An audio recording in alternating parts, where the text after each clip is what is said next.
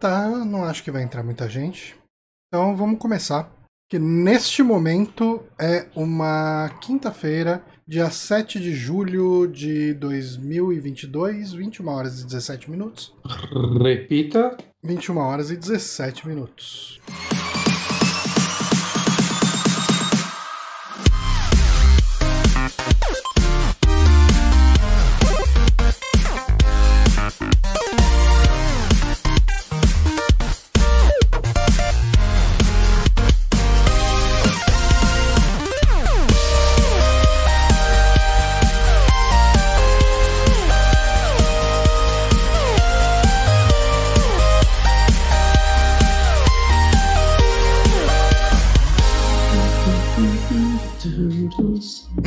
Estamos aqui hoje para um saque praticamente retrô.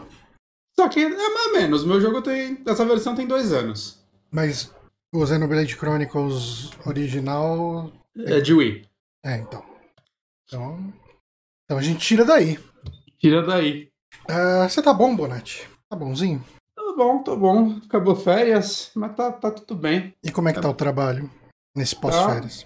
Ah, pau tá aturando? Primeiro dia que eu não faço hora extra, mas eu não tô reclamando que eu preciso de dinheiro, que eu gastei muito nas férias. Ah, não, hora extra tem hora que dá uma salvada, viu? É hora que eu, assim, você fala, ah, uma horinha mais hoje. Né? É. uh, hoje o saque promete ser rápido, né? Eu, eu vou falar de um jogo que eu possivelmente falei dele na época do Drink and Play. Será? Eu acho que eu conversei sobre ele com o Márcio em algum podcast. Caraca. É. Uh, mas tá sendo uma experiência interessante aqui. E você tá jogando Xenoblade Chronicles. Terminei. É, é, terminou. É uma... Você jogou ele no Wii?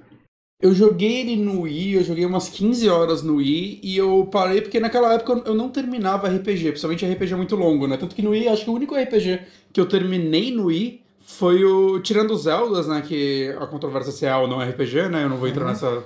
É, é, é, um debate inútil, é um debate inútil, foda-se o que você acha se é ou não, mas... noventa por cento dos debates da internet são inúteis. Ah, sim, sim. Agora a gente...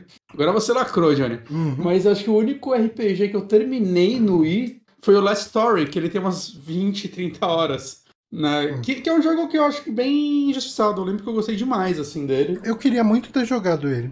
Eu tenho muita vontade de religar, religar meu Wii U, na verdade, pra jogar algumas coisas de Wii uhum. que eu comprei, assim, e não, não joguei muito, né? Tipo, recentemente eu gosto mais de visual novel do que naquela época. Eu tenho o Trauma Team, uhum. saca, de Wii, que eu joguei também algumas horas e larguei na época. E hoje eu, tipo, caralho, eu até fui atrás dos D D S esses dias pra comprar. Eu, porra, eu acho que eu vou comprar os D D S e jogar, que parece uma franquia mó legal. Tá caro pra caralho, tá tipo quatrocentos conto cada jogo, eu desisti. E tem a questão de que o D D S, ele... Você precisa ter uma boa proteção na sua tela. É, né? Porque ele foi, ele foi o jogo que deixou minha tela toda arranhada. É. O foda é que D S, não, tipo, esse jogo em particular não é um jogo que, se eu jogar emulado, eu acho que eu vou ter a mesma experiência. É. Né? Eu, acho eu que não que sei nem lance... se ele funciona bem. É, o lance tátil. Provavelmente eles devem adaptar com o mouse e tal, mas acho que o lance tátil dele faz parte da experiência, né? Uhum. Então eu não, não, não animo de emular ele. Eu, eu pretendo no futuro comprar um D S Lite, aí eu pego um R quatro e jogo. Hum. Né, porque eu queria um D S Lite pra jogar os jogos de G B A que eu tenho numa telinha melhor do que a do G B A. Será que o D- emulador de D S funciona com aqueles tablets de desenhar? Eu tenho um desses. Nossa, seria interessante. Não, não sei, mas seria interessante. Mas não deve funcionar muito bem, porque geralmente esses jogos contam que você tá com a caneta do ladinho dos botões, né? É, isso é. Então, pra você chegar lá e ficar desenhando com a caneta, depois ir apertar algum botão em algum lugar, não sei se vai funcionar bem. Ah, então, até no, no Wii U, né, tinha jogo de D S que eles adaptaram, e na hora que anunciaram eu fiquei tipo, caralho, vai ser muito foda, né, se jogar na tela grande e a segunda tela... Não é, né, eles dividem a tela pequena em dois, hum. e é o jogo de um lado e o, a tela de toque do outro, que, que eu acho mó vacilo. É. Entendeu? Eu acho que dá pra fazer melhorzinho, né, já tinha duas telas no console. Um Ele console podia te dar pelo menos a opção, né, de duas é. telas. Uhum. Mas... Cara, um segundo, a Zelda vai derrubar a porta, já volto. Tá bom. Estou comendo couve-flor empanada em farinha de grão de bico. Fica aí a dica pra vocês. Hum, muito bom. Enquanto o Bonatti cuida da Zelda. Ele que tava falando de Zelda agora há pouco, né? Agora tá aí.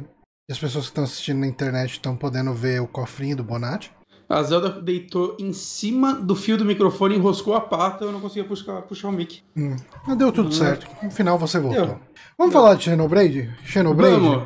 Enfim, né? Xenoblade, né? É, eu falei dele... Deve ter uns dois, três anos já aqui do dois, quando eu joguei. Depois eu gravei um podcast só sobre o dois, né? Eu, o Renan, o Antônio e o Foca. O que tá que pra tá sair é o, é o Chronicles três? É o três. Tá.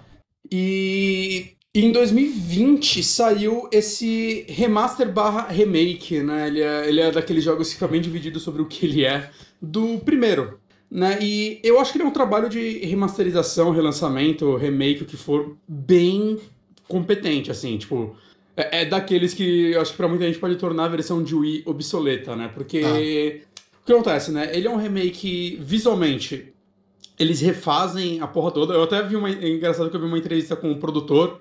É, faz pouco tempo, eu não lembro se foi com o Kokojima, eu não lembro qual, qual, ou se foi o Kawabata, essa galera aí, porque Xenoblade, né, vale lembrar, né, da Monolith Software, né, que foi fundada por ex-devs de, da Square Enix, né, a galera que na época da Square fizeram o Xenosaga, não, o Xenogears é o primeiro, né, de Play um, que era pra ser um... O protótipo dele era pra ser um Final Fantasy sete, só que ficou tão diferente que acabou virando um monstro dele mesmo. E aí depois eles montaram o Monolith Software, né? E lançaram pela Namco a série Xenosaga, que acho que é uma trilogia, uhum. né? Talvez com alguns jogos menores de portátil no meio. Eles eram de Play dois?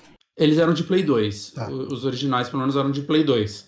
Né? E aí eles trabalharam numa porrada de franquia, assim, fizeram um jogo de D S do Dragon Ball, fizeram aquele Project X-Zone, você lembra que é aquele é, crossover... crossover de Capcom, Sega e... e... Era outro S N K? Não, não. Hum... Era Capcom e Bandai, porra, o jogo Bandai, foi publicado Bandai. pela Bandai. Okay. Né? Eles fizeram esses dois jogos, que eram jogos que eu até tinha vontade de jogar também. Né? E, eventualmente, eles foram comprados pela Nintendo, né? Eles eram da Bandai, a Nintendo comprou a empresa, e hoje é uma empresa que faz tudo na Nintendo, né? Tipo, é, muita gente assimila eles só a Xenoblade, mas na verdade eles trabalham em quase toda a grande I P da Nintendo hoje em dia. O Zelda, acho que desde Skyward Sword, eles são um estúdio de suporte, Splatoon, Animal Crossing, saca? Eles são... Eles viraram um braço forte lá dentro da empresa. E a impressão que dá é que, assim, eles fazem tudo que a Nintendo manda e a Nintendo deixa eles fazerem o joguinho deles quieto no canto deles, sem uhum. encher o saco. Né? Sempre essa impressão que eles passam. Até, tipo, o três vai sair agora e ele é a primeira vez na minha vida que eu vejo isso acontecer, que é, ele foi antecipado. Ele, o primeiro trailer tá setembro e o último trailer tá julho. Anteciparam dois meses, essa porra. Caramba. Né? E foi logo depois que anunciaram que adiaram o próximo Zelda. Eu lembro eu de algum que... jogo que anteciparam, mas eu não vou lembrar é. que jogo que foi. Que eu lembro que ele, assim, tava todo mundo contando com uma data. Uhum. E daí, quando foram divulgar um, um trailer de gameplay, eles mostraram uma outra data que era antes. E o pessoal ficou maluco. Era um jogo mega esperado. Agora eu não lembro ah, que jogo que era. Putz, não lembro. Mas isso daí, a antecipação acho que veio um pouco depois que uh, confirmaram que o novo Zelda ia ser adiado. Né? E aí criou os bots, né? Será que é tipo... A Nintendo falou, ó, para de trabalhar em Zelda, foca todo mundo nesse jogo, lança logo e depois volta pra Zelda, saca? Uhum. Não duvido que tenha sido algum remanejo assim. Não é difícil. Mas enfim, né? É, uma equipe menor fez esse remaster remake, né? E o, o lance que faz ele ficar bem divisivo sobre o que ele é, né? Que eu vi... Eu não lembro qual produtor foi que eu vi nessa entrevista, faz alguns meses que eu vi. E ele comenta, né, que foi um time menor que trabalhou, e a ideia era ser um negócio muito mais simples, né, era ser... refaz os personagens principais, aí vai ter as mudanças de interface e tal que, que realmente teve no jogo, e talvez o conteúdo novo, era esse o foco, saca, e coisa... Mas era pra ser um negócio muito mais... faz rápido aí e entrega. Uhum. E, de acordo com ele, quando ele foi é, ver o projeto, depois de um tempo que ele largou na mão da equipe, a galera tava refazendo a porra toda. Tipo, estavam refazendo o modelo de inimigo, textura pra caralho. Então, assim, sem ele pedir, virou um projeto muito maior. E ele, ah, então vai, né? Continua aí. Né? Então... O trabalho, tipo, de... Falando um pouquinho das diferenças, né? Tipo, visualmente, né? É um pouco polêmico pra, pra sei lá, sete pessoas, né? Porque tem gente que odeia que esse jogo, ele foi pro visual mais... mais anime mesmo, né? Tá. Que é o visual adotado tanto na, na continuação, quanto, sei lá, o, o Sheik no Smash tem essa... O, o Sheik no Smash, ele tem essa... esse visual já. Eu acho que a versão de, D S, de três D S desse jogo já tinha esse visual mais puxado para anime, porque a versão de Wii, ela é estranha, ela é meio que mais realista, vamos dizer assim, hum. o que torna ela asquerosa, assim, eu sempre achei ele um jogo horroroso no Wii. Sério? Porque... eu achava ele um jogo bonito olhando de longe. Não, os cenários eram legais, mas os personagens eu achava muito ruim, cara, porque eles parece que tentavam ser realistas, só que não ia, aí ficava muito esquisito... É, eu não sei, eu não... parecia personagem de Silent, do Silent Hill um, tá ligado? Hum. No Wii, né? Que, aquele rosto feito de pixels estranhas. Eu, eu não gostava muito, eu, eu sou da, das pessoas que acham que o visual novo ficou melhor, assim. Eu, tá. é, desde o sentido de, tipo, a expressão dos personagens, né? Você entende elas mais agora, eles ficaram mais expressivos. Né, até, acho que será o Overhaul, assim, é um jogo... Eu, eu acho que... eu gostei do visual de anime dele. Inclusive, eu gosto mais do que o visual do dois, porque... eu acho que eu comentei isso aqui na época, mas o principal designer do Xenoblade dois é um cara que fazia, parece que hentai.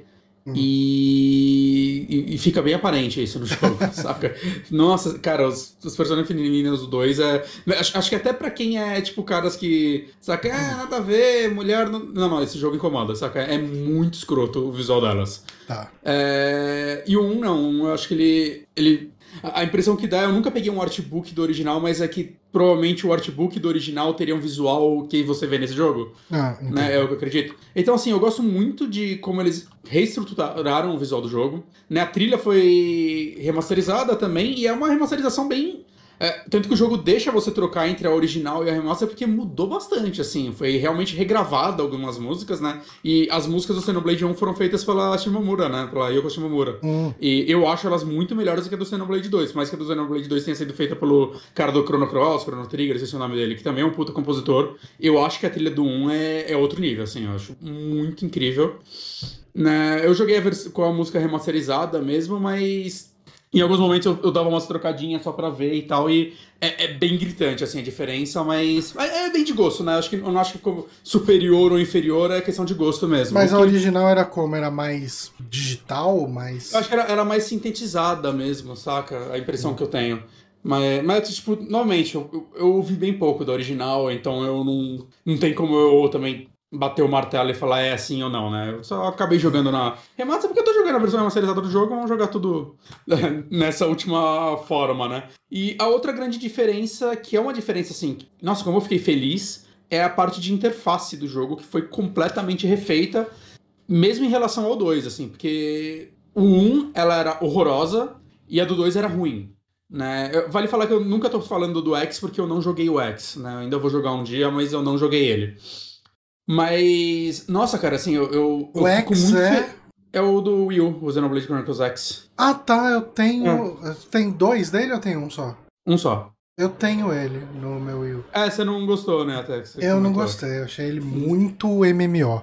É, o X, ele... todo mundo fala que tipo, a história dele é horrorosa, ele é bem M M O, mas é... quem é muito fã da franquia e, tipo, se dedica ao X... é, pro... que... dá pra aproveitar o lore. Não, não, não, não, nem, assim, o lore também, mas falam que, tipo, mecanicamente o X é o melhor de ficar rejogando, porque por ele ter um lance mais de você fazer personagem e tudo mais, falam que quando o, a jogabilidade te solta, ele é um jogo que você consegue fazer várias builds diferentes, o combate é mais profundo, hum. né, porque é meio que o foco dele, né, isso e, sei lá, os robôs gigantes que você consegue com trinta horas de jogo. Hum. Mas, cara, é, pra mim a interface sempre foi um problema nessa franquia e, cara, eu, eu tô tão feliz em ver o que eles fizeram com ela nesse jogo porque, né, o três tá aí e eu tenho certeza que foi um aprendizado pra o que o três vai ser. Né, porque desde o mapa, cara, o mapa dos outros era muito ruim de ver, a parte de quest log era uma bagunça, e no mapa você só, eu lembro que no dois você só conseguia ver no mapa a quest que tá selecionada. Agora não, você, a quest que tá selecionada vai ficar marcada em azul, mas se você tá perto, por exemplo, de alguma coisa de outro objetivo, fica uma marcaçãozinha lá, o que é ah, ótimo, porque é um bom. Jogo que você pega um bilhão de quests de uma vez, né? As quests desses jogos, elas são bem divisivas também, tipo, as do um eu acho muito ruins, vale falar, eu acho que as side quests do um eu acho que são bem MMOzonas também, tem uma ou outra que são bacanas, a do dois elas são meio a meio, elas têm um monte de quest divisivona também, tipo... divididona não, é quest tipo de M M O, assim, ah, vai lá e mata uns monstros. Mas eventualmente no meio tem umas quests com cutscenes legais pra caramba, focada em algum personagem, né? Então ela é mais dividida. E tem a D L C do dois, o Torna, que meio que são as melhores sidequests do jogo, porque é um jogo mais enxuto, então as sidequests são mais trabalhadas, vamos dizer assim. Hum, legal. Né? Mas a do um, assim, também é bem MMOzão, mas mesmo assim, principalmente, acho que por isso, né? Como tem muita quest de ah, mate tantos, person... tantos inimigos de tal tipo, ou pegue tal item, tem muita quest desse tipo, é... eu acho que é muito bom elas ficarem marcadas sempre no mapa, né? Pra você, tipo, ah, pô, já tô passando pelo item, deixa eu já pegar ele. Né? Isso facilita muito, mas tem várias outras mudancinhas, assim, do... da interface de combate, essas coisas que ficaram muito melhores do que era no um e até no dois, no original, tô querendo dizer. Uhum. É, agora, tipo, o jogo em si, né, eu, eu, eu tinha muito, muita, eu não sei, tipo, desde que eu terminei o dois eu queria muito jogar um, porque assim, o final do dois, sem spoilers, obviamente, quando eu joguei o final do dois eu falei, uh, algo aqui tá ligando com um, não vou falar o quê, mas eu falei, algo aqui claramente tem ligação com um, e assim, eu não vou dar spoiler, mas eu, é, é muito legal você jogar o um e o dois inteiros. Porque, assim, é, o mundo deles não é o mesmo. Hum. Né? Eu acho que eu não falei disso aqui ainda, mas um, eu acho que o mundo do um é mais interessante, inclusive. Né? Porque o mundo do um é... Dando uma sinopsezinha do começo, é assim, é, é um mundo onde existem dois é, titãs, duas criaturas monstruosas, e elas estão, tipo, num mundo que é, tipo, sei lá, elas estão em cima de uma água, né, lutando como se fosse um oceano, e em volta delas não tem nada, é o infinito. Tá. E o lance é que essas duas criaturas estavam em guerra, e eventualmente elas meio que se mataram, vamos dizer assim, né? Uma fincou a espada na outra, elas ficaram paradas nessa forma. E em cima dessas criaturas começou a criar todas as vidas do, desse mundo. Toda vida é criada dentro desses dois titãs, né? É um titã orgânico e um titã é, mecânico. Uhum. É, você joga, começa o jogo, né? Seus personagens estão no titã orgânico, né? E, e eu acho que tipo, esse conceito é muito foda. É como se vocês fossem tipo, bactérias que cresceram, se desenvolveram e o Titã é o seu lar, cara. E, e realmente isso é, é visível e estruturado dentro do jogo, no sentido de, tipo, sei lá, você tá numa cidade que fica no, no, no joelho dele, uhum. E aí se você vai numa montanha e olha pra cima, você consegue ver, sei lá, o ombro dele, a espada, uhum. Saca? As coisas que você vê, ou você vê o outro Titã, assim, no, no, só em cidade de dia, aí se tá neblina, e você ele não vê o outro se mexe? Titã. Não, eles estão parados. Eles estão ah. completamente parados, como se eles estivessem mortos uhum. mesmo. E o outro titã criaram... Tem as, a, os Biones, né? Que são as criaturas mecânicas. Né, os robôs, vamos dizer assim. E o que eu acho muito legal é que os dois mundos continuam em guerra. Né? As criaturas mecânicas e as biológicas estão em guerras até então. Né? Então é tipo um ciclo da guerra, que uma vida nova se originou entre as duas e a guerra continua. Né? Eu, eu acho que é um conceito muito legal. Enquanto dois, ele também envolve titãs, só que a diferença dele é que não são mais só dois, né? São milhares de titãs, né? Num mundo também que tipo, parece infinito. É como se cada titã fosse, sei lá, um planeta ou uma, uma cidade, que eles são bem menores do que esses dois titãs desse jogo. Né? Não tem nenhum tão grande quanto esses. E alguns são, tipo, viram veículos, saca? Tem titãs que são, sei lá, tamanho de um Boeing, e a galera usa eles para transporte. Só que ele, ele tem um questionamento legal também, porque nesse mundo do dois os titãs estão morrendo, né? E aí existe muito questionamento de, tipo, o que vai acontecer com o mundo quando o último titã morrer, né? Tipo, eles são as casas das pessoas, vamos dizer assim, né? E aí no dois tem o lance da, de uma árvore que você vê vis, visivelmente ela, né? Mas que ninguém consegue chegar nela, e seu objetivo é meio que chegar nessa... nessa nessa árvore que talvez tenha o sentido da vida, vamos dizer assim. Né? Mas não é muito mais sobre essa guerra e uma história meio que de vingança e o que são esses mundos. E, cara, eu acho muito legal assim, os conceitos desses jogos, mas é muito legal que o final dos dois, sem dar spoiler, envolve um pouco mais sobre o que é esse mundo, né? De cada um deles. Hum. E é muito legal você ver como os dois finais se complementam. Tanto que tem vídeo no YouTube tocando os dois finais ao mesmo tempo, assim. É uns negócios, né, que tem cenas que se repetem e se complementam. E você, tipo... Cara, tanto que tem um milhão de teorias sobre o Xenoblade três, já antes dele sair. Sobre o que vai ser esse mundo, né? O que vai ser esse terceiro mundo. Ou ele é pra um terceiro mundo. Pra quando que ele tá pra sair? Esse final desse mês, já. Ah, tá. E... Claro, assim, e, e o pior é que assim, eu entrei num buraco negro esses dias de ficar vendo vídeos de pessoas que manjam da franquia. Ah. Eu entrei no canal de um cara que ele terminou todos os Xeno, recentemente, assim, todos. Desde Xenogears. Desde Xenogears. E eu quero muito jogar todos agora, Johnny, porque assim, ele falou que você jogar os Xenogears e Xenosaga é, te dá outra visão sobre o Xenoblade, de acordo com eles, porque... Tem, mesmo esses jogos sendo de outras I Ps, então, de outras empresas, né? Principalmente o Gears. Porque o Saga, assim, tem coisa do Xenosaga diretamente no Blade. Né? O dois, você, controla, você tem as Blades, né? Que são personagens que se tornam suas armas. E, uma, e tipo, tem um lance meio gacha no jogo, né? Não tem microtransação, mas meio gacha de você ficar é, pegando itens pra você ter novas Blades. E uma Blade super rara, meio secreta, é a Cosmos, né? Que a galera fica maluca com ela, porque ela é literalmente um personagem de Xenosaga. De Xenosaga. É um personagem muito importante de Xenosaga, ela é uma Blade no, uma Blade no Xenoblade. E tem um personagem no um que a galera fala que, tipo, não é o mesmo personagem, mas aparentemente ele tem o mesmo significado no personagem do tá. Xenosaga também. É como se ele, tipo, fosse uma reencarnação dele, vamos dizer assim. Uhum. E assim, né, tendo em conta que a Nintendo e a Bandai tem uma, liga, uma relação muito saudável, né? Tipo, a Bandai faz Smash, então elas têm uma ligação boa. Eu acredito que, tipo... É, é, se tem coisa que precisa de licença entre Xenogears pra colocar no Xenoblade, ela consegue. Uhum. Eu até acho que seria muito legal se ela fizesse um, um pacotinho remaster com os três Xenogears hoje em dia pra ela. Acho que seria um, um negócio que os fãs iam gostar muito. Mas, tipo, você... Zeno, precisa... Xenogears não é da Square? O Gears é da Square, mas o Saga é da Bandai. Tá. É, o Gears deve ser mais complicado de conseguir... algo grande dele no Blade, né? Mas falam que você encontra coisas que são claros signos. Tá. Então, assim, cara... De alguma forma, essa empresa tá há vinte anos criando esse super mundo, vinte anos ou mais, criando esse super mundo, ligando um milhão de coisas e parece que ninguém sabia até ontem, sabe? Porque pouca gente dá bola pra esses jogos, né? Eles, tipo, o dois parece que é o jogo mais vendido da franquia e vendeu, tipo, um pouco mais de dois milhões de cópias, o que foi... Nossa, um... bem pouco. É, então, tipo, pra franquia foi, foi ótimo, né?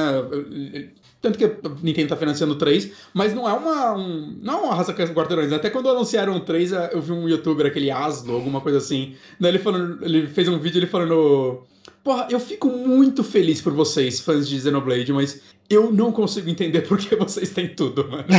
Sabe, porque no Switch você teve Xenoblade dois, você teve uma expansão do Xenoblade dois que é tão grande que é vendida como um jogo separado, ela tem tipo quarenta horas, né? Aí teve o remake do um, aí agora tá tendo três, saca? Tipo, uma porrada de franquia morta, assim, da Nintendo e Xenoblade. Não que tenha alguma coisa a ver, né? Tipo, tem gente puto quando anunciaram três e o... a galera tá puta com Xenoblade e Fire Emblem, não sei se você viu isso no Twitter. Ah. Porque eles acham que não existe Earthbound porque a Nintendo financia esses jogos. E com não é certeza. Porque, é, não é porque a empresa que faz esses jogos não tem nenhuma relação com Earthbound e outras franquias encostadas. Ah. Mas, cara, enfim. E vale falar que essa versão, além de todas as mudanças, ela tem um prólogo novo, né? O Future Connected, que chama, né? Que é um, é um prólogo, literalmente é uma história que se passa um ano depois do final do primeiro jogo. É, eu, eu me decepcionei um pouco com ela, eu esperava algo um pouquinho... mais interessante, mas assim, saca, tipo, sei lá, eu levei umas dez horas pra terminar, mais dez horas de conteúdo num jogo que eu levei oitenta horas pra terminar, é... e é uma história legal, tá, saca, é um prólogo legal, é só, é, é que tava, o nome chama Future Connected, todos os fãs estavam, puta que pariu, isso daí vai ser, vai mostrar a ligação do um com o dois definitivamente, uhum. E não, não é nada disso, tipo... Tem uns lances de portais e tal que uma galera fala, ah, não, isso daí pode ser até importante pro três, mas, saca, é uma história muito mais centrada nesses personagens e é legal, é legal. Tipo, eu gosto dos personagens desse jogo, né, eu gosto dos personagens dos dois jogos, na verdade, e então, tipo, ah, obrigado. Mais um pouquinho de conteúdo nesse jogo que eu já ia jogar, né, além disso tem algumas, alguns conteúdos a mais no jogo base mesmo, né, tem uns trials, algumas coisinhas a mais, mas assim... É bem recheado, é um remaster barra remake bem recheado de conteúdo. É, tecnicamente, o jogo tá rodando muito melhor que o dois. É, assim, eu, eu senti... Roda, sei lá, trinta F P S basicamente estável. Assim, eu senti muito pouca queda, pelo menos perceptível pra mim. E a coisa mais impressionante, Johnny, que é uma coisa que eu não vejo as pessoas comentando... Tem dois contra dois, né? Eu joguei o, o D L C do dois... em dezembro, e eu reparei isso jogando ela. E aí eu jogando isso, eu confirmei. Cara, eu não sei como, a Monolith parece que ela criou um S S D dentro do Switch. É, os loadings desse jogo são ridiculamente rápidos. Assim, é, é normal, tipo, se a gente no Play quatro e tal... É que assim, eu, eu não sei, a, a memória do, do Switch é flash, né? É. Não, é, é, o Switch, quando os jogos são bem otimizados, eles têm loadings rápidos, mais rápidos uhum. que do, do Play quatro, por exemplo. Sim. Mas jogos open world era normal, às vezes, eu não usar fast travel, porque, sei lá, é quarenta minutos de loading, saca? Tipo, o primeiro Horizon acho que era mais de um minuto de loading no Play quatro. Né? E às vezes era mais rápido andar até o lugar do que usar fast travel. O Xenoblade, cara, eu tô, eles são, ele é dividido, né? A galera fala que o um é open world, o dois é mais linear, e assim, Não é bem verdade isso, né? O um, assim, ele, ele tem... Eu sinto que menos áreas e áreas mais extensas, uhum. né?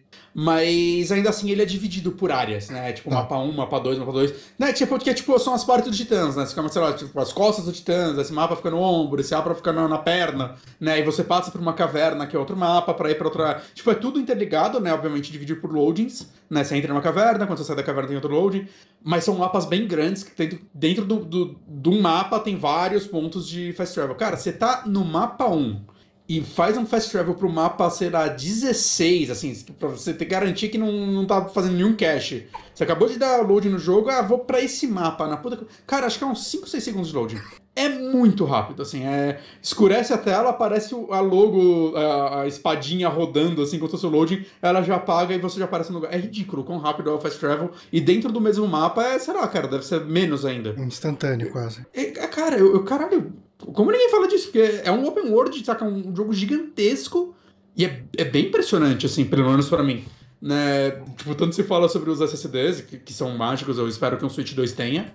Mas eu, eu fiquei meio besta, assim, reparando como, tipo... Principalmente esse jogo que eu, eu fico usando muito ele quando eu tô limpando sidequests, é, faz o jogo, tipo, ficar tão mais gostoso de jogar, né? Tão menos cansativo. Porque, né, só vai pulando de lado em lado.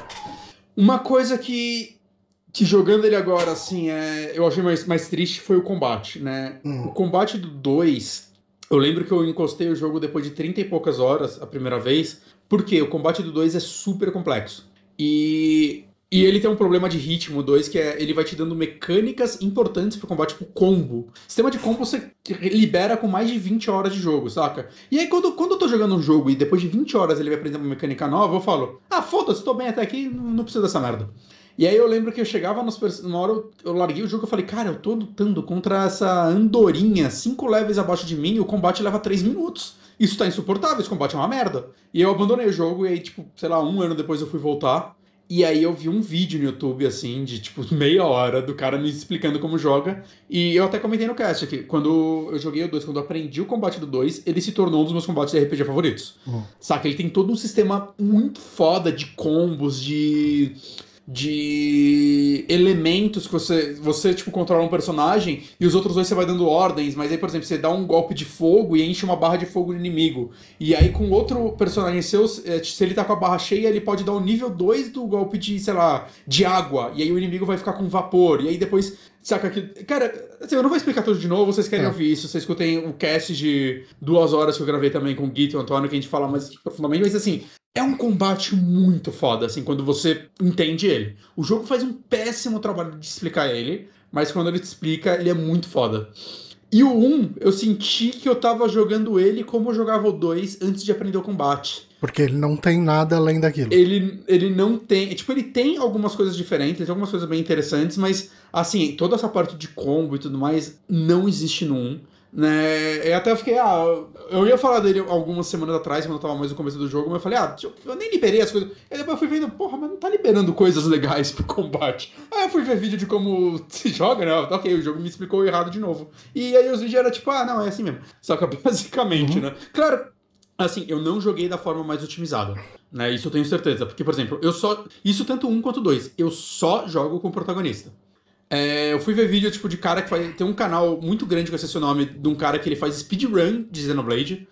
E... E ele faz muito vídeo explicando as mecânicas e tudo mais. Assim, essa galera foda de Xenoblade não usa o protagonista. Nunca, saca?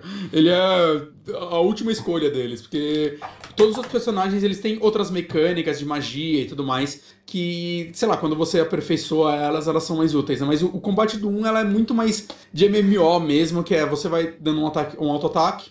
Enquanto vai enchendo suas habilidades, que tem um cooldown de tempo, e, e aí você vai usando elas. O, que, o lance que ele tem bastante é tipo de posicionamento, né? Tem habilidade que, ah, nas costas vai dar mais dano, se você der na lateral você vai dar um debuff no inimigo enquanto você ataca ele, né? E tem o Chain Attack, que eu não consegui, tipo, tem um dois também, eu não consegui aprender a otimizar isso de forma alguma, que é quando você, você tem um, três barras no topo do seu personagem, né? Do, como se fosse uma barra de especial, pra que elas são usadas? Se algum personagem cai na batalha, você pode usar ela pra reviver ele. Você usa uma das três barras. Tá. Porém, se você enche as três, você pode dar o Chain Attack. Isso é um super combo que você dá usando todos os personagens. E, e ele tem um lance realmente de combo, de ah, você dá um ataque de tipo A, B, C, saca? E vai ligando eles. E dependendo do que você faz, você vai ganhando turnos extras. E cara, eu não consegui entender como funciona isso no dois. No dois é maravilhoso, mas no um um, eu não consegui entender, assim. Eu usava isso de último caso e meio que na sorte, assim. Ah, deixa eu tentar usar essa... essa combinação e ver o que acontece. Né? Ainda mais que ela, eles têm um lance meio random também, tem um lance, tipo, conforme você tá jogando, você vai ganhando uma amizade, uma afinidade entre os personagens, e quanto maior ela, maior a chance de você ganhar turnos extras nisso. Então, assim, eu, eu, eu não consegui otimizar essa parada com noventa horas de jogo, só que eu, eu desisti uma hora. Eu vi vídeo, eu não entendi. Você terminou com noventa horas? Eu terminei, com, eu terminei assim, entre ele e o a expansão. Uhum. Não, entre os dois é umas noventa horas de jogo. Levando em conta que eu fiz, cara, basicamente tudo. É, tipo, side quest. Tem muita side quest ainda, né? Que o jogo tem, tipo, acho que mais de quatrocentas side quests. Eu devo ter feito umas trezentas e poucas que eu não fiz é porque eu não, não encontrei. Saca? Porque ele tem lance de horário, side quests que só aparece até o horário X, tem side quests que em determinado momento da história você não consegue mais fazer elas, né? Tem um lance que eu acho fantástico, que é, tem uma cidade, a Colônia seis, que no começo do jogo você resgata uma galera dela porque ela foi destruída. Eu adoro quando os jogos fazem isso, espero que o três tenha algo do tipo. É, você pode ir reconstruindo ela, né? Mas não é uma reconstrução, tipo, um, um lance de fazer cidade do Fallout quatro, né? Que você uhum. vai... Não, não, é só, tipo, ah, se você tiver tais itens, você vai pra esse cara e pronto, você consegue construir mais casas, você... Saca, é linearzona a construção dela. Né? Mas eu, eu acho tão legal, conforme você vai construindo ela, você vai vendo as pessoas indo morar nela, você encontra as N P C no mapa, que você fala com eles, eles falam, porra, sei lá o que lá, aconteceu, sei lá o que lá, isso é, por que você não vai pra Colônia seis? Aí eles vão pra lá, e essas são as melhores sidequests do jogo, inclusive, que aí você vai lá, você encontra esse N P C, às vezes ele te passa uma sidequest sobre algo que ele tá vivendo lá, né, essa, cara, eu acho essa parte tão, tão maneira, né, eu fiz a reconstrução inteira da cidade, ele tem um compêndio de itens também, eu só não encontrei um item no jogo inteiro desse compêndio, que é um item que você tem que... Cara, você tem que chegar no nível máximo de amizade numa cidade inteira. Eu, nossa, cara, eu já tô terminando o jogo. Eu vou ter que botar mais umas dez horas de jogo só pra fazer isso e pegar esse um item e completar o compêndio. Foda-se, não tem troféu no Switch. Eu não, não vou fazer isso, saca? Foda-se. Mas, mas eu diria que, tipo, se tivesse uma lista de coisas que eu fiz, eu devo ter feito uns oitenta e pouco por cento do jogo. E saí satisfeito. Falei, ok, eu tô, tô, tô satisfeito. Posso, posso terminar o jogo, matar esse último chefe. Eu até comecei o The Game Plus só porque você começa ali com uma espada fadona, né? Só pra ver ela e tal e, e ver como rola. É, é, é ridículo o começo do jogo, que você começa já, tipo, tava, sei lá, no level noventa... E os inimigos continuam no mesmo, então enfrentando os inimiguinhos no level dois, saca? Você só passa fatiando e... É, é ridículo. Mas a vantagem do Game Plus é que ele mantém todas as quests que você fez, e é pra você fazer as que você perdeu, conseguir achar conteúdo que você passou, essas coisas, né? Uhum. É, mas, cara, assim, eu acho que eu vou ser uma minoria que vou falar isso, mas eu gosto mais do dois do que do um. Né? A história do um é muito legal, os personagens do um são incríveis, assim... É... Você o joga sempre de... com um personagem por vez? É, o um e o dois sim, o três já mostraram que você pode trocar. O três parece estar com um combate completamente diferente, assim, eu tô bem ansioso. Tem, já mostraram, tem botão de esquiva, você pode. Você joga com seis personagens ao mesmo tempo e você pode trocar entre eles livremente agora. Uhum. Assim, o, o três parece que tá.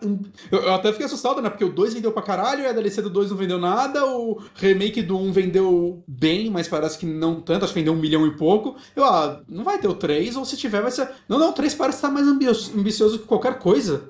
E eu, eu tô, eu tô tipo, muito ansioso pra jogar ele, porque o, o que ele o que eu, saiu de vídeo dele, tá mostrando do combate, eu tô besta, assim. O combate do visual, né? A gente vai falar que eu acho esses jogos muito bonitos, assim, principalmente no Switch. Não, eu tô achando na... esse jogo aí, olhando o vídeo aqui, muito, muito bonito. Principalmente quando você vai nas áreas mais abertas, assim, cara, tem umas partes do Titã que você chega que você... É, é, e é, é muito legal que tem coisas na história que acontecem que mudam o cenário e mudam coisas que não precisavam, assim, tem um acontecimento na história que eu não vou falar o que é, que tem uma mudança grande, e aí eu fui pra uma parte específica do jogo e eu vi uma coisa, assim, de fora do cenário que, assim, eles não precisavam ter feito isso, eles podiam ter botado uma neblina, saca? Uhum. Mas você olha pra além do Titã e você vê coisas, assim, que, tipo, caralho, eles se preocuparam com isso, saca? Eles fizeram... É, é um nível de acabamento, saca? Muito legal, assim, muito bacana e tal. Né? Então, eu... É, Eu acho que o um é, parece que ele usa a mesma engine do dois, ou versão da engine do dois. É, ele tá com algumas melhorias também, tipo, eu sinto que a resolução dele tá rodando melhor. Ao mesmo tempo, né, que ele tem muita coisa do Wii ainda, né? No sentido de, por exemplo, uma coisa que eu reparei, quando você bota algumas... É, tipo, quando você tá com roupa normal, não, não é estranho, mas se você bota uma armadura, né? Um, quando você troca a roupa do seu personagem, ela muda realmente o visual dele. E no dois, não. E você mete umas armaduras, você vê que a armadura é flexível, tão flexível quanto ah, a camiseta. Okay. Quanto... Porque ainda é, saca, tem um, os polígonos do, do Wii lá por baixo, né? Então, completamente aceitável e tal, né? Eu acho que o, o retrabalho que eles fizeram nisso, assim, é, no jogo em si, é, mesmo se ele for um remaster, eu acho que é um retrabalho melhor do que eu já vi em muito remake. Né? Principalmente ainda conteúdo novo, fizeram parte da, da estrutura... Né, do, de interface, essas coisas, então eu acho que é um, é um trabalho que vale a pena, dá pra você entender o porquê ele foi feito, não achei ele tão cash grab quanto a maioria dos remasters que a gente vê por aí. Eu acho que é um trabalho que a Nintendo faz bem até, né, tipo, quase todo o jogo que ela tá relançando, ele tá tendo coisa, tipo, Pikmin três, tem uma história nova, Mario Kart, tem uma porrada de mudanças em gameplay, tem o modo arena, né, tem muita personagem novo. Sempre, sempre que ela tá relançando algum jogo de Wii, Wii U, pelo menos ela tá fazendo algo que faz, tipo, ok, não é, não, tirando o Mario três D World lá, o três D Collection. Hum. Não, o três D World teve o Bowser's Fury, né, esse daí foi um bom relançamento também. Sim. Mas, cara, assim... Ainda assim, amei esse jogo, né? Como eu disse, eu, eu, eu acho que eu gosto mais do dois. O dois você vê como ele é mais ambicioso também no quesito de cutscene. O dois é umas cutscene nível anime mesmo, saca? Com mudança de câmera e dinâmico e efeito pra caralho, né? O um você vê que ele é mais simples nisso, porque as cutscenes, elas é, aproveitam muito do que era a própria animação do Wii, né? Uhum. Mas, cara, Xenoblade, uh, eu nunca esperei que eu fosse dizer que ela se tornou uma das minhas franquias favoritas, né? Morrendo de vontade. Eu espero que na, naquele PlayStation Plus Collection lá, eles Bom, lancem tem, o... É... o, o Play, é Plus Collection? Será? Ah, o, não, o tem um negócio lá. É, porque o, o Gears tem no PlayStation três, né? Então eu ficaria muito feliz que, ela, que esse fosse um dos jogos selecionados pra sair aí no Play quatro. Seria um dos que me faria assinar a parada pra eu, pra eu jogar ele. Uhum. Né? Porque é um jogo que eu tô muito afim de jogar, quero conhecer mais o trabalho da Monolith.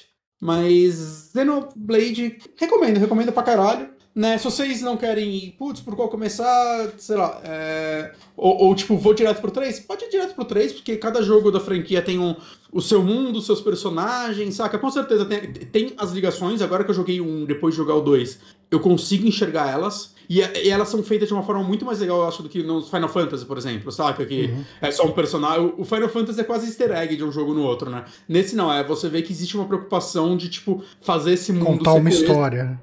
Mas, ao mesmo tempo... Se é o seu, todo Xenoblade pode ser seu primeiro Xenoblade, né? Então, putz, será que eu posso começar pelo três? Eu acredito... Tipo, tô falando antes do jogo sair, mas eu acredito que sim. E eu acredito que o três, assim, por tudo que eu tô vendo, ele vai ser um jogo que vai ser lembrado como um dos grandes R P G de Switch, cara. Porque ele tá muito impressionante, assim. Se você pegar pra ver uns vídeos de gameplay, tanto visualmente quanto em mecânicas, ele parece estar um outro nível, assim, do que eram os outros, assim, em ambição e tudo mais. Só espero que a Monolith faça uma I P nova depois desse. Tá, tá uns bots fortes disso, porque no, no site deles tem uma... uma arte e tal de um jogo completamente diferente dos Xenos e a galera acredita que eles estão trabalhando numa I P nova em paralelo. Seria legal, assim, eles...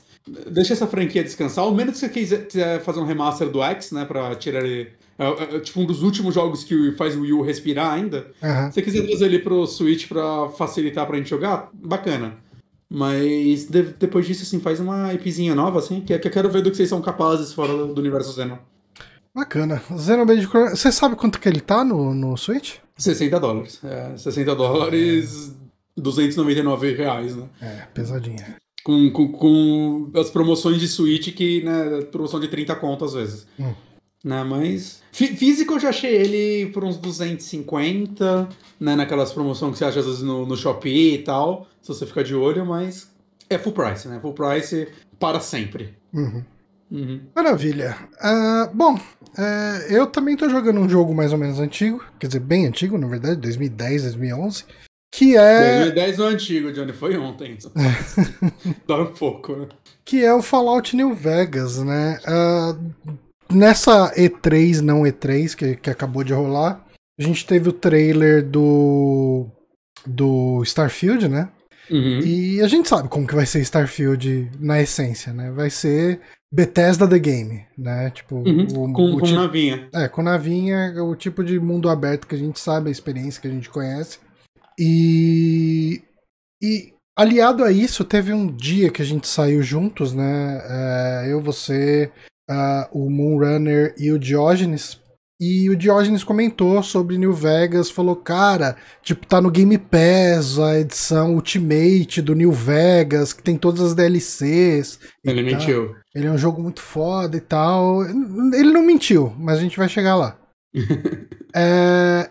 E, e daí eu comecei a jogar, eu baixei no Xbox Series X, uhum. Fallout New Vegas, comecei a jogar, e daí eu fui procurar as D L Cs ali, eu já tava com umas dez horas de jogo, mais ou menos, fui procurar as D L Cs e, tipo, não tinha. E, e assim, se fosse só isso, se fosse só isso, eu tentaria comprar as D L Cs. Tem uhum. duas D L Cs que você consegue comprar na loja do Xbox brasileira. E tem outras duas que você não consegue. Ah, que ótimo. E pra você comprar na, tipo, na loja da Microsoft gringa, que daí você tem que comprar na loja do Xbox trezentos e sessenta. Uhum. Só que pra você comprar jogo na loja do Xbox trezentos e sessenta, você precisa ter um cartão emitido nos Estados Unidos, porque ele vale do C E P, né? É, é no, no Series também, porque esses tempos eu ganhei quinze dólares do nada, assim, na, na, dez dólares. E aí eu fui comprar aquele Twin Mirrors, que ele tava nove dólares e pouco. E quando eu fui comprar, ele ele aplica as taxas de lá, e aí ficou tipo dez dólares e trinta centavos. Eu falei, ah, vou botar trinta centavos e comprar. Não, não aceitou. Não dá, não tem como. Não aceita, cara. Eu, porra, que merda. E daí, assim, daí eu falei, ah, tipo, já que eu tô envolvido de novo nessa experiência de Fallout New Vegas. Eu já terminei Fallout New Vegas. Eu tenho a edição de colecionador no Play três, né? Eu joguei no Play três. Uh... Ah, você já terminou ele antes? Já, já. Eu ah. terminei na época. Uh... E... Só que eu não joguei as D L Cs, né? Uhum. Uh... Eu falei, ah, eu vou jogar no P C, né? Tipo... E daí eu vi que no...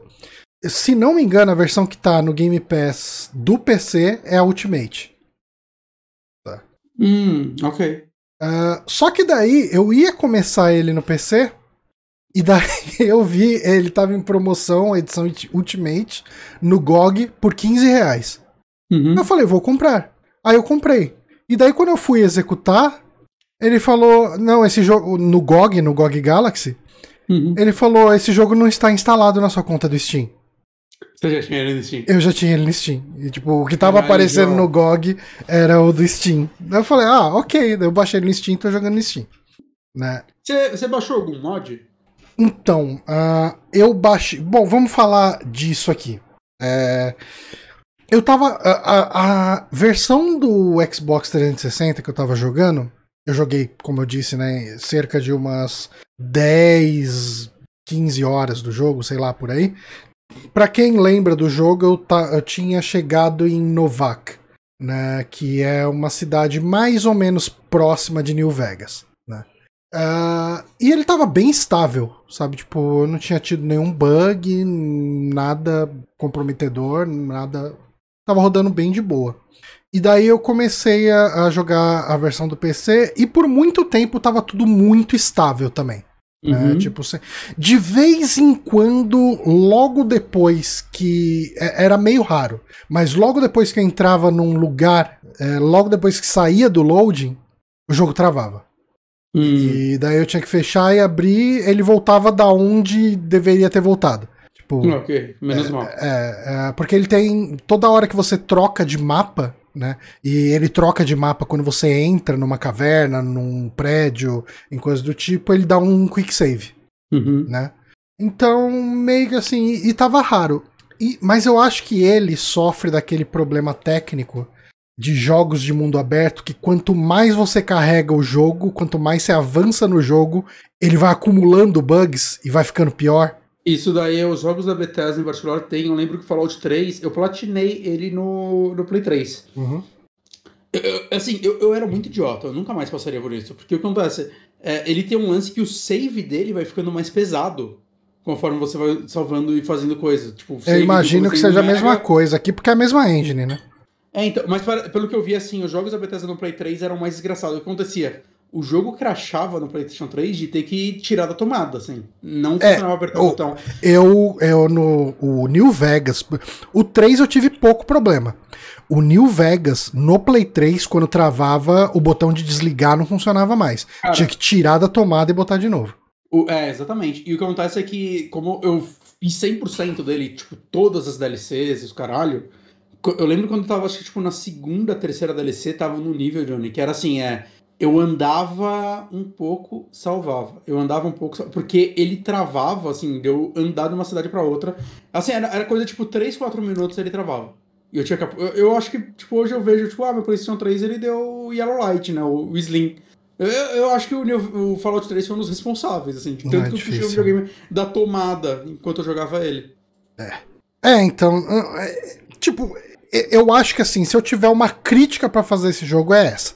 Né? É, é, é essa engine cagada da, da, da Bethesda, uhum, que é mega instável, trava pra caralho, é muito ruim isso. Starfield vai ser outra engine, né, pelo menos. É. E aí, voltando na sua pergunta, né, você instalou mods? Eu instalei um mod que promete diminuir crashes. Uhum. A, a minha experiência original, é, eu digo pra você que eu, eu instalei o um mod às sete da noite hoje. Uhum. Uh, até agora, depois de instalar o mod, e antes disso, hoje mesmo, ele tinha travado umas duas ou três vezes. Uhum. É, ele não travou mais. Mas eu tive alguns bugs visuais, e tem um bug visual que tá rolando. Não sei agora que eu fechei o jogo, não sei se eu abrir ele vai continuar dando. Mas, uh, tipo, o Pip-Boy... que é o... Pra quem nunca jogou Fallout, uh, o seu personagem tem um computador de bordo, vamos colocar assim, que ele funciona como uma interface pra você aumentar... Ni- aumentar nível não, mas pra você ver status, usar item, trocar... Uhum. Uh, enfim, tem lá uma é interface. É muito legal. Uh, que é um dispositivo que fica no seu braço. O Pip-Boy tá bem bugado no nível que os menus de item, uhum, eles, ele mostra os itens... mas não mostra onde o seu cursor tá.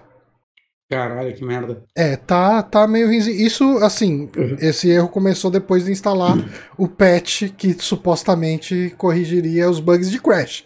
Uhum. E os, o Crash não aconteceu, mas tô com outros bugs. O, cara, teve um prédio... Assim, o que te irrita mais? É, teve um prédio, uma hora, que o prédio tava transparente e, tipo, ficava só as janelas do prédio. Uhum. É, é, a questão dos bugs, é. cara, é, é assim, é o um, um ponto negativo desse jogo. Eu, eu lembro que, tipo, eu joguei ele, em algum momento da minha vida eu joguei ele, tipo, eu tenho umas oito horas de Steam, saca? Eu joguei bastante, né? Eu joguei, acho que você já deve ter chegado lá, até... Eu, a última coisa que eu fiz foi ir na Fazenda dos Super Mutantes. Tá, não, eu dei uma passada por lá. Mas você fez isso com dezoito horas? É, é, fiz por aí. Foi a última é, coisa. Eu, tipo, eu, eu, eu fiz é que, com... É que, Uh, é que depende do, de como você joga, né, também, pra onde é, você vai, né? Eu fiz com umas vai trinta bem. horas, que, que é o que eu tô agora, mais ou menos. Uhum. Mas, enfim, eu não sei porque eu parei. Aí, tipo, uns três anos atrás eu falei, vou voltar, né? Mas eu vou começar do zero, porque eu não lembro porra nenhuma. Uhum. E aí eu lembro que eu cheguei do trabalho, eu fiquei até, sei lá, umas onze da noite, vendo vídeo, pesquisando e instalando mods. Eu instalei, cara, sei lá, uns, uns dez mods na parada. Você assim, instalou mod de mod... deixar todo mundo pelado? É, cara, isso daí. É, cara, eu fiquei muito tempo instalando o mod. No outro dia eu cheguei, abri o jogo, joguei meia hora, fechei e desinstalei. Eu, eu falei, eu, não, eu acho que eu não quero jogar. Eu, eu, eu tipo, tive um, um cansaço de ficar instalando. Ah, cara, eu instalei vários mods visual. É que tem alguns mods, tipo, tem um mod que muita gente fala que é obrigatório, que é aquele Project Nevada. Só que eu não, não me parece que ele é um mod bom pra primeira vez que você vai jogar, porque ele é um mod que muda muita coisa, assim. Ele bota câmera lenta, não o, o V A T S, né? Ele, câmera lenta mesmo, bullet time, ele bota o lance de você mirar Ironside na, na, nas armas, saca? Mas, tipo, parece legal, mas a primeira vez que eu, quero, que eu jogo, no máximo que eu faço é instalar modos visuais, porque eu quero ter uma experiência que o jogo quer me passar. Uhum. Né? Então eu, eu, eu fugi desses, né? Mas eu lembro que eu instalei uma porrada de mod visual mesmo, pra... É. Ah, deixa a textura mais... pack de textura, saca? Essas porra. Eu tô um pouco afim de, tipo, de repente... Cês, pra quem... joga jogos da Bethesda no, no P C, tem aquele, tem aquele site dos mods, né, o Nexus Mods, e ele Sim. tem um instalador lá, que eu esqueci o nome dele. É, que é, que é um... Ele só não é o mod, eu acho que é o segundo ou terceiro mod mais baixado de Fallout, mas o lance é que tem dois instaladores, então se você é, juntar os downloads dos dois é a parada mais baixada de Fallout. É, então, e eu tava querendo meio que tentar corrigir o jogo com isso, mas daí eu ia ter que confiar no backup de save do Steam, e eu não sei. Mas, mas eu acho que você consegue fazer um backup manual também. Fallout, acho que ele deixa o, o save facinho pra você fazer um backup é, eu não na sua sei, máquina. Porque, eu não sei, talvez eu tenha feito alguma merda aplicando os patches lá de, de correção hum. que eu fiz agora. Eu fiz meio que na correria. Sim. Uh, depois eu vou, vou fazer isso com calma pra ver se eu consigo deixar o jogo mais estável, né? E tem os mods pra tirar esse filtro amarelo que muita gente gosta, mas de usar. Mas eu não sei, eu, eu até vejo um charme no filtro amarelo. Ah, eu acho que eu acho que a experiência ah. visual... É a direção artística do jogo. É, eu acho que isso daí é algo que eu não quero mudar, saca? Mas uhum. eu gosto de mod de textura. Textura nova é legal.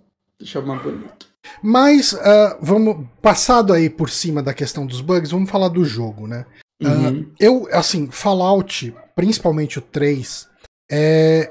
é uma franquia que me deixou obcecado, assim, tipo... Sim. É, assim... Quando eu comprei o meu Xbox trezentos e sessenta desbloqueado ali e tal, a primeira coisa que eu... Eu era jogador de, de Final Fantasy, principalmente, no Play dois, né? De, de, de R P G japonês e tal. E eu fui pesquisar quem que é, qual que era o R P G do ano de dois mil e oito. Uh, que foi o ano que eu comprei... Eu comprei o meu, meu trezentos e sessenta, acho que em dois mil e nove. E o, o Fallout três ganhou vários prêmios, né? Eu falei, uhum. eu vou pegar esse jogo. E eu uh, não entendi como funcionava direito o jogo. Eu praticamente saí da Vault, joguei um pouquinho e falei, não, não é pra mim isso aqui não. E eu desencanei, abandonei. E depois eu não sei por que eu resolvi dar uma outra chance. E quando eu entendi... Porque eu acho que o problema que eu tava tendo era principalmente por causa dos recursos, que se você não virar um scavenger, né, um... um, um, um catador de lixo ali uh, pra vender as coisas e tal, você sofre muito com falta de recurso, né, é, em Fallout. E, uhum. e eu entendi, eu comecei a pegar, eu olhava o valor dos itens que eu tava pegando versus o tanto que eu conseguia carregar, né, de, de bagagem, e falava, não, isso aqui dá pra carregar e vai me render um bom dinheiro. E eu virei esse cara que fazia as missões, e entre as missões, durante as missões, eu tava sempre carregando o máximo de item que eu conseguia pra ir vendendo no próximo mercador. E, e, e virou um jogo que, no trabalho... Eu, assim, eu jogava ele quando eu voltava do trabalho, e enquanto eu tava no trabalho, eu ficava com a abinha lá da Wikia de Fallout três, olhando o mapa e decidindo pra onde que eu ia, qual que seria uhum. meu próximo destino, sabe? Olhando e tal, e fazer as missões. Ah, eu terminei Fallout três três vezes, cara. Eu terminei ele piratão no trezentos e sessenta. Aí quando eu montei meu P C na época, eu baixei piratão também, terminei nele de novo. E aí quando eu comprei o Play três, eu comprei a versão Game of the Year, que vinha as D L Cs, né, que eu nunca tinha jogado. E aí eu terminei de novo fazendo cem por cento nele, saca? É, é, Fallout três... Eu, eu sei que, tipo, muita gente, muito fã de Fallout, inclusive, tipo, o Renan mesmo, né, amigo nosso, não foca, né, o, o Renan da Conflito. É, ele não gosta do três e tal, porque ele é fã dos Fallouts antigos e, e do New Vegas, né, e ele reclama que o três já é muito mais ação que os outros. Ah, cara, pra mim o Fallout três... Por mais que eu tinha jogado o dois, eu tenho ele de revista, alguma C D Expert, mas Fallout três, quando eu joguei, assim, foi o jogo mais impressionante que eu, que eu joguei. Uhum. Eu já tinha jogado Oblivion, saca? Que, que eu acho que ele é até mais ambicioso, mas Fallout três, assim, a forma como eu sentia que eu vivia aquele mundo é... Saca? É, sei lá, acho que eu fui sentir de novo isso em Zelda, é, no Breath of the Wild, assim. Demorou muito tempo pra eu... ter esse sentimento de novo, ou, ou em Red Dead, talvez Red Dead. Uhum. Saca, Fallout, eu acho que ele, ele tem um... Eu amo o mundo de Fallout, cara, tanto, é, tanto. É, e, e isso é uma coisa muito legal, né, porque eu acho que isso é um pouco menos explorado no Fallout New Vegas, o que é uma coisa boa, uhum. uh, que o Fallout, né, o universo de Fallout, ele é um, um futuro alternativo, né, tipo... Uh, ele é um retrofuturista, né, como falam, porque... É, é... Ele, ele, não, ele não é o futuro, ele é o futuro de que as pessoas imaginavam nos anos trinta, né? Você pega é. aquelas é, artes, você encontra até hoje, né? Reais. Né? Aquelas artes dos anos trinta, quarenta, imaginando como seria o futuro, que a galera desenha carros voadores, né? E, mas é, tipo, completamente diferente do que um carro evoluiu para ser. É, é porque né? a, a explicação dele para isso tudo é que é como se a eletrônica não tivesse avançado tanto, mas a tecnologia nuclear tivesse avançado bastante. Então, as coisas são menos... A gente não vai ter muita coisa é, com transistor, com microprocessador, né? Tipo, é tudo muito voltado para máquinas grandes, coisa muito mecânica zona, muito... O carro é movido a energia nuclear, né? Tem que você atira é. no carro, dá um cogumelo dele. Aham. Uhum. Sim, e, e eu acho que mais do que isso, uma coisa muito legal de, de Fallout, desse universo de Fallout, que eu acho que o três aborda isso muito mais do que, do que o New Vegas, hum. é, a, é tipo a, a brincadeira, a paródia do sonho americano. Né? Ele brinca muito com a, a, toda aquela, a, a, aquela breguice do sonho americano, da família e, e de tudo, e isso tá muito na, no texto dele, nas publicidades que você vê no jogo, né, e, e tudo isso é, é meio que tirando um barato desse sonho americano. Mas, mas sabe qual é o problema com, com o três? Eu acho que, princip... não, acho não, com certeza, principalmente com o quatro, e pelo que eu lembro, assim, mas da minha memória, é, não é um problema tão grande no New Vegas, é a visão da Bethesda sobre o que é um futuro pós-apocalíptico, que é um futuro onde nada mais foi criado, saca? Tipo, o mundo de Fallout acabou o quê? Há duzentos, trezentos anos? É, é. E nada mais foi criado, saca? As pessoas continuam vivendo na imundície do passado. Enquanto você pega o O Fallout dois, por exemplo, um, dois, não é assim, né? Você encontra cidades lá que foram feitas pós a destruição do mundo, uhum. né? Feitas com a sucata da destruição do mundo. E eu, eu sinto que o New Vegas também tem um pouquinho disso, né? Eu, pelo menos, eu sinto que tem mais cidades que parece que foram construídas após a destruição. Tipo, o quatro tem um lance que me irrita muito, que é... Sei lá, tipo, eu, eu lembro até hoje quando você chega num restaurante de estrada... E é uma família que vive lá e tem um esqueleto pré-guerra no restaurante, jogado. Eu tipo, caralho, mano, vocês moram aqui, vocês deixam esse esqueleto aí. É, mas pode... isso tem aqui também, tinha no três, assim... É. Isso, isso é uma coisa que me incomoda, cara, e eu vou te falar que isso estava me incomodando particularmente hoje, assim, é, que é. Eu, eu tava... Nada foi criado após o fim do mundo. Porque... E você vê que, por exemplo, um Wasteland não é assim. Né, que é dos criadores dos uhum. primeiros Fallouts. Uhum. Né, ele é um pós-apocalíptico que faz mais sentido, de certa forma. Uhum. E, e assim, bom, uh, eu acho que uma coisa legal do Fallout New Vegas é que ele foge... Uh, mas, vai, vamos lá. Eu consigo entender por que, que fizeram Fallout três do jeito que fizeram. Porque, ah. pelo que eu li do Fallout um, eu nunca joguei o Fallout um, mas o Fallout três, ele é quase uma reimaginação do um. Uh, eu joguei bem pouco do um, eu joguei mais o dois. É que a história até começa de um jeito igual, sabe? Tipo, uhum. ah, zoou a bomba de tratar a água da vault, né? Tipo, ah, uhum. basicamente assim, sociedades inteiras moram nessas vaults que são abrigos nucleares, né? Uhum. É, e, e daí uh, o seu personagem sai da vault pra ir atrás... Hum, de algum lugar que tenha o negócio pra consertar a bomba, né? E pelo que eu sei, o primeiro e o terceiro tem essa mesma premissa inicial. Por sinal, a... o tutorial do Fallout três, pra mim, é um dos melhores tutoriais da história dos games. É que você é um bebê, né? É, você é um bebê aprendendo a andar, tudo, tudo é contextualizado com o crescimento do seu personagem. Uhum. Eu acho que é, é tão foda. E o seu pai é o Liam Neeson. É o Liam Neeson. É. Uh, e, e assim, ele sai... É, eu acho que a primeira vez no Fallout... Não, porque talvez o Brotherhood of Steel, que era aquele shooter do Play dois... Uh, fosse outra pegada. Mas ele sai um pouco hum. desse lance de você ser um, um, um Vault Dweller, né? O cara que saiu da, da, da Vault. A galera até brinca, né? Que é tipo... Fallout três é tipo... Cadê meu pai? Fallout quatro, cadê meu filho? Acho que Fallout um também é você atrás do seu pai. E Fallout New Vegas é quem atirou em mim. É. É, é, é meio que essa história, né? Porque... Ele é meio que um Western no mundo de Fallout, né? Isso que é legal. Aham. Uh-huh.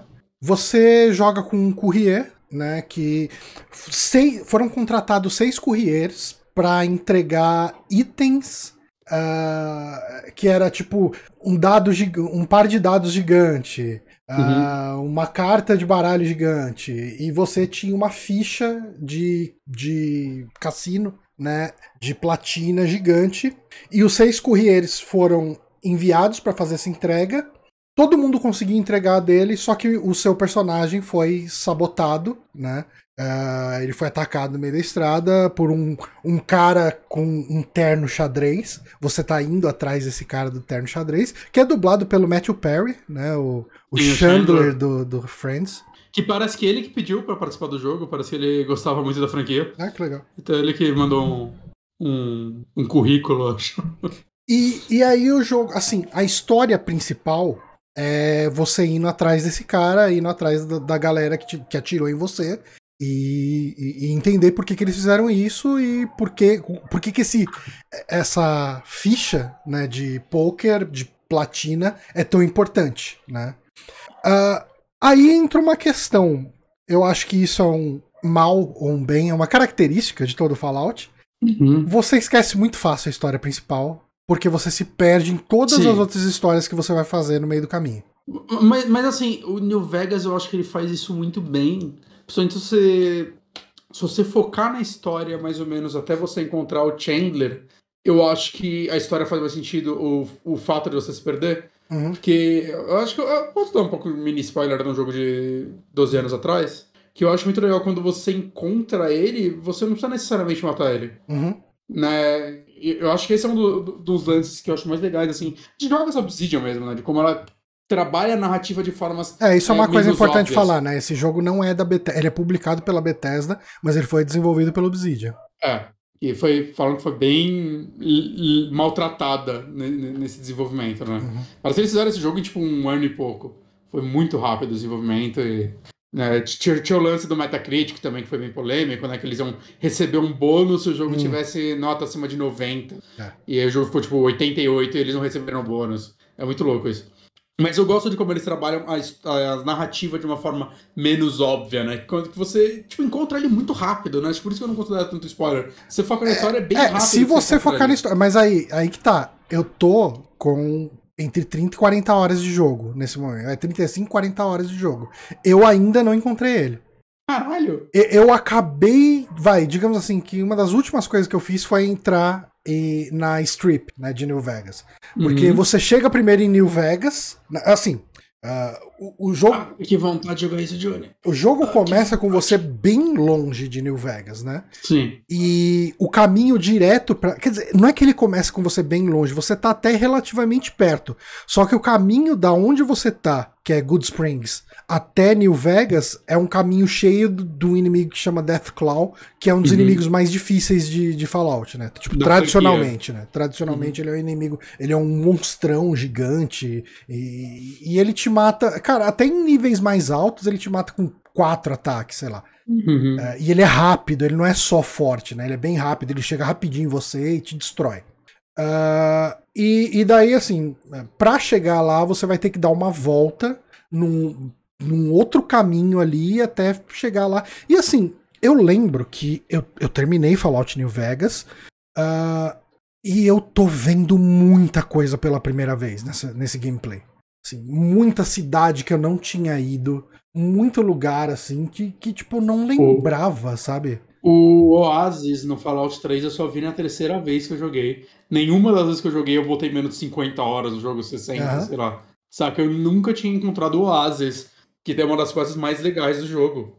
É, saca? E, é. E isso é uma coisa muito legal, porque assim, eu acho que o três já tinha isso, mas eu não tenho certeza.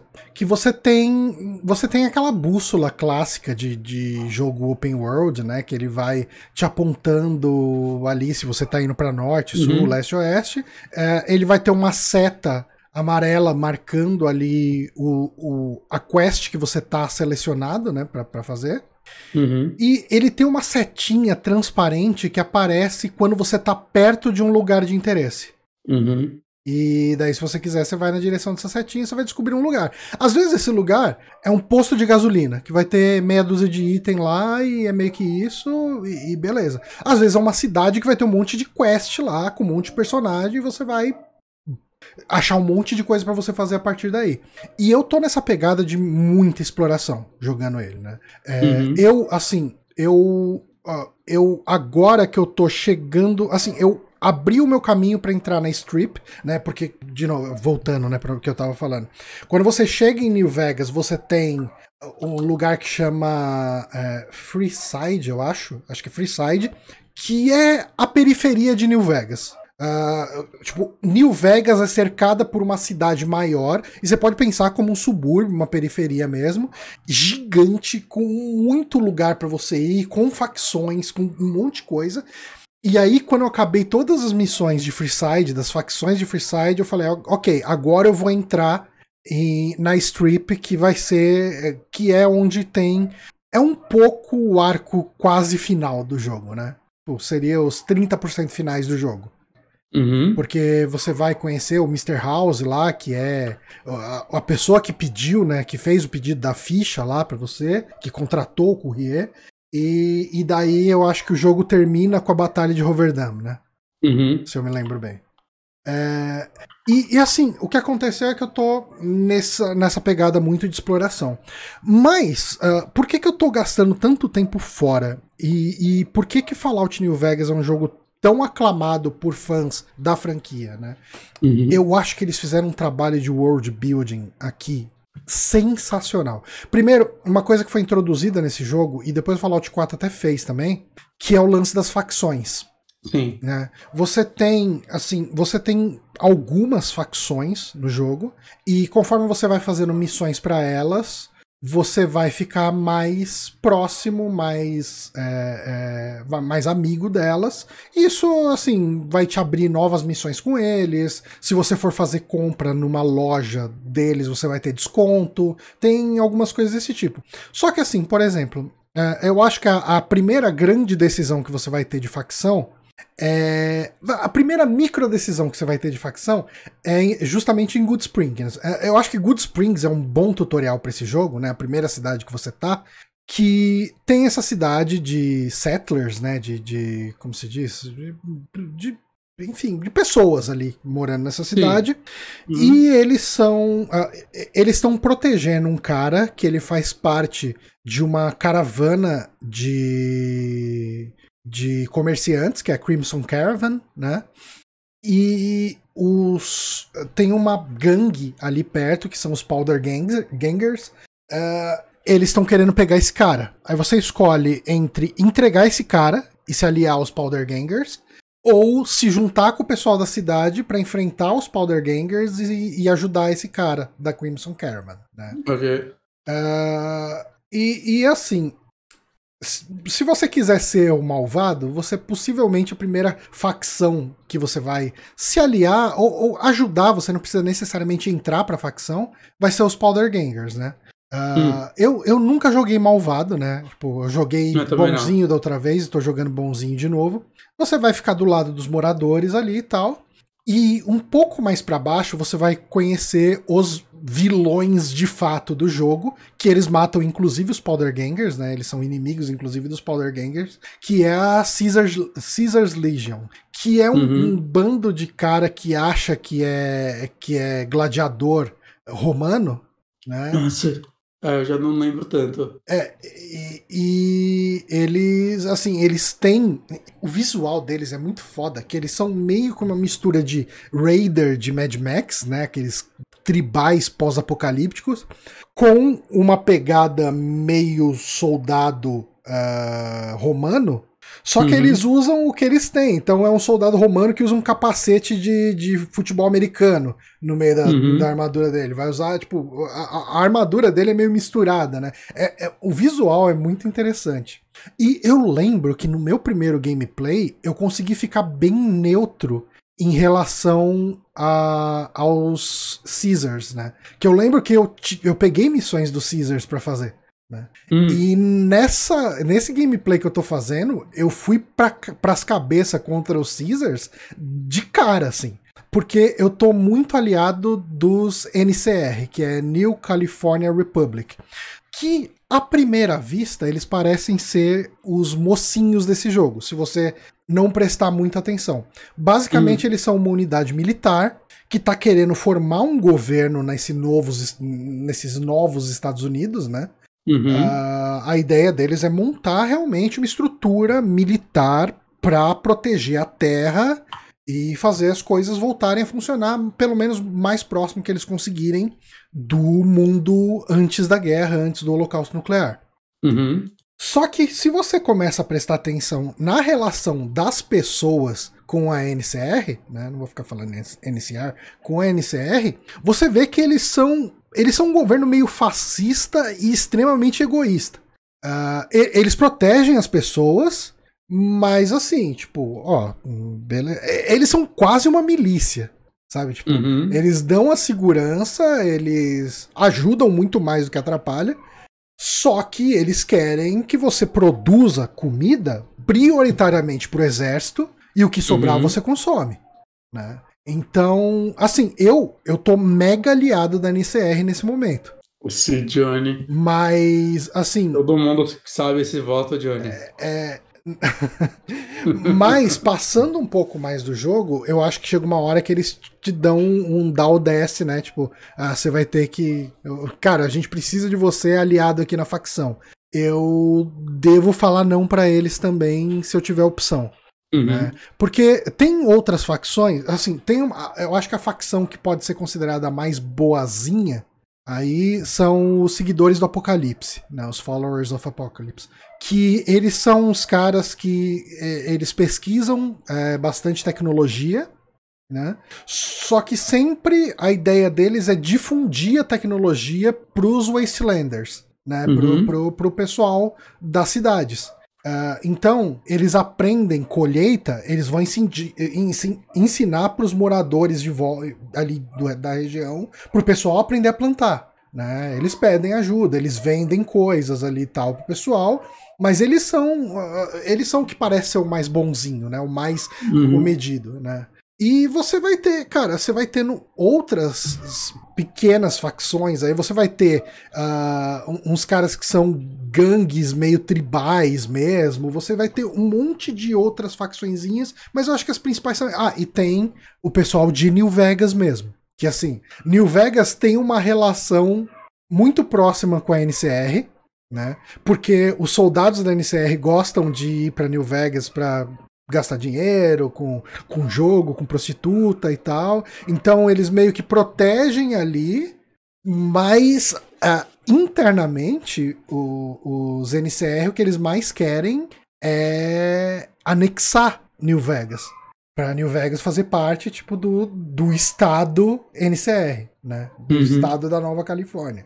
Então, é, é isso que eu queria falar. Esse é um jogo que ele lida muito Com, com, com um conflito político, né? Uhum. E o texto dele é bastante político nesse sentido. Assim, de novo, ele é um texto muito político para um jogo de dois mil e dez. Uh, eu acho que muita da discussão que ele faz hoje em dia seria feita potencialmente de um jeito melhor, uhum. né? Mas... Ah, mas aí é a questão de, dele refletir um pouco sua época, né? Exato, exato, exato. Eu acho que, pro, assim... Porque ele fazia naquela época, em dois mil e dez, é fascinante. E, uhum. e não só nessa questão toda das facções, é, as pessoas que você... Tipo, os grupos que você conhece, uh, e os dramas de cada grupo, né? Você vê, cara, você vai lá... No... Porque a N C R, né? Eu falei aqui uma, versão, uma visão geral da N C R. Se você vai conversar com soldados da N C R... Eles falam, cara, o pessoal tá cagando pra gente, eles botam a gente pra morrer, distribui todas as tropas pra tentar conquistar o máximo de terra possível e fica todas as tropas em todo lugar desfalcado, então é muito fácil a gente tomar surra de Raider, surra de Caesar's Legion. Então, assim, você vai conversando com as pessoas em cada cidade, você vai ver os dramas das pessoas, as pessoas que não têm a visão do, uhum. do uma visão política, né? A visão do cara que tá morrendo na guerra. Sabe? Tipo, e, uhum. e, e, e além disso, você vai ter as conversas todas que você tem com as pessoas que estão alheias a esses conflitos. Então vai, você vai conversar com pessoas que têm problema de droga e de vício, pessoa que tá na mão de traficante. É, cara, tipo, tem os mais diversos tipos de dramas ali, né? Uh, e, e assim, eu tô gostando, eu tô me perdendo muito nesse mundo de, de Fallout, sabe? Tipo, uhum. de, do New Vegas. E ao ponto que eu tô...